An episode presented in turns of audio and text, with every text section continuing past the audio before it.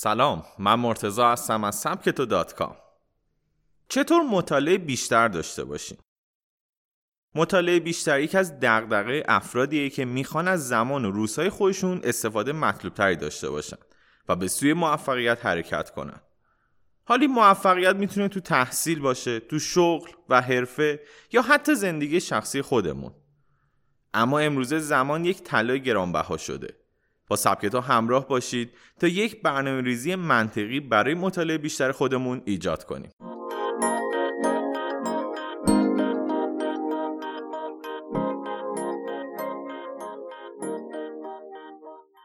روزگار ما فرق کرده. خیلی از ما به خاطر هزینه پایینتر مسکن ترجیح دادیم تو اطراف شهرهای بزرگ زندگی کنیم و برای دانشگاه یا کارمون به شهر اصلی بیایم. یا اینکه تو شهر بزرگی مثل تهران زندگی می‌کنیم که غرب مرکز اون خودش یه سفر بین شهری حساب میشه. این اتفاق مختص ایران نیست. به طور مثال تو انگلیس مردم میانگین روزی دو ساعت تو مسیر رفت آمد به منزل و محل کارشونن. یا تو شهر نیویورک مردم 6 ساعت در هفته تو مسیر هستن. ما چقدر می‌تونیم کتاب بخونیم؟ افراد بالغ تو هر دقیقه می‌تونن 300 کلمه بخونن. که اگه اونو توی 6 ساعت هفته محاسبه کنیم به عدد 1008 کلمه می‌رسیم. یعنی معادل یک کتاب قطور مثل هری پاتر و زندانی آسکابان. می‌دونم مثل من از این عدد تعجب کردید. اما کلی زمان مناسب برای مطالعه تو مترو، اتوبوس و تاکسی داریم که می‌تونیم تو جهت مطالعه بیشتر از اونها استفاده کنیم. بیایید سفرهای شهریمون رو دستبندی کنیم و مختص هر کدوم یک مطلب مناسب انتخاب کنیم. سفرهای شهری که کمتر از 15 دقیقه بهترین مطلب برای این مدت زمان مطالعه اخبار روزه تا دید کلی نسبت به شرایط و اتفاقات روز داشته باشیم. همونطور که قبلا گفته بودیم افراد موفق با هر نوع تفکری نسبت به شرایط سیاسی و اجتماعی اطراف خودشون آگاهی کاملی دارن. همچنین با مطالعه اخبار علاوه بر مطالعه بیشتر اطلاعات عمومیمون هم افزایش پیدا می‌کنه. فقط باید یادمون باشه که ما هر خبری رو نباید بررسی کنیم. خبرهایی که مربوط به حوزه کاریمونه یا بهش علاقه داریم. به قول دارن هاردی هر خبری رو نباید توی ذهنمون بیاریم. چون علاوه بر استرس زیادی که بهمون وارد میشه برای ما فایده ای نداره. سفرهای شهری سی دقیقه و کمتر.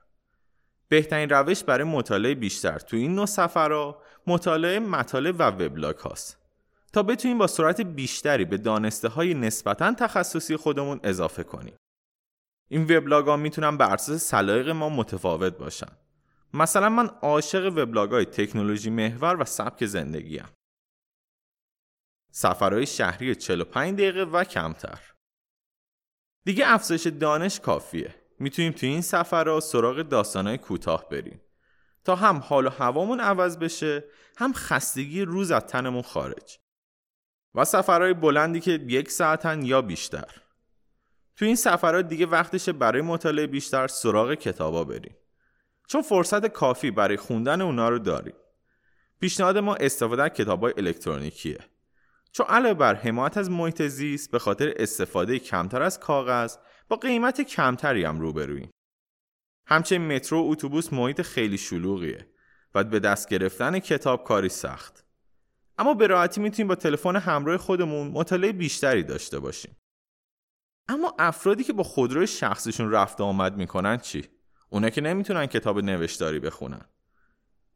خب اونا مسلما نمی‌تونن به صورت نوشتاری مطالعه داشته باشن و بهترین روش استفاده از پادکست ها و کتاب های صوتیه.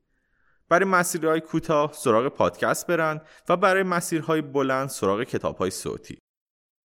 دنیای ما نسبت به دهه های پیش تغییرات زیادی کرده و ناشرین کتابم متوجه موضوع شدن. به همین دلیل ناشرین بین المللی مثل پنگوان دست به تولید کتاب های کوچیکی زده که در کنار کوتاه بودن داره پاراگراف های کوچکتری هم هست. همچنین انتشارات دانشگاه آکسفورد کتاب های سی دقیقه منتشر می‌کنه که افراد بتونن تو مسیرهای درون شهری از اون استفاده کنن. تو ایران هم همگام با ناشرین بین المللی برای اولین بار سبکتو دست به انتشار محصولی به نام میکرو کتاب زده. میکرو کتاب های چکیده یا کتاب های اصلی هستند که افراد می‌تونن با صرف زمان کمتر مطالعه بیشتری داشته باشن و مطالب مهم یک کتاب رو دریافت کنن.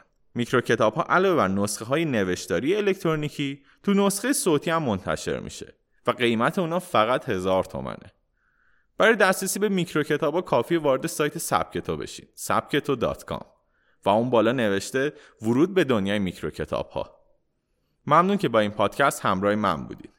پادکست های دیگه سبکتو رو می‌تونید تو کانال تلگرام ما پیدا کنید. at سبکتو کام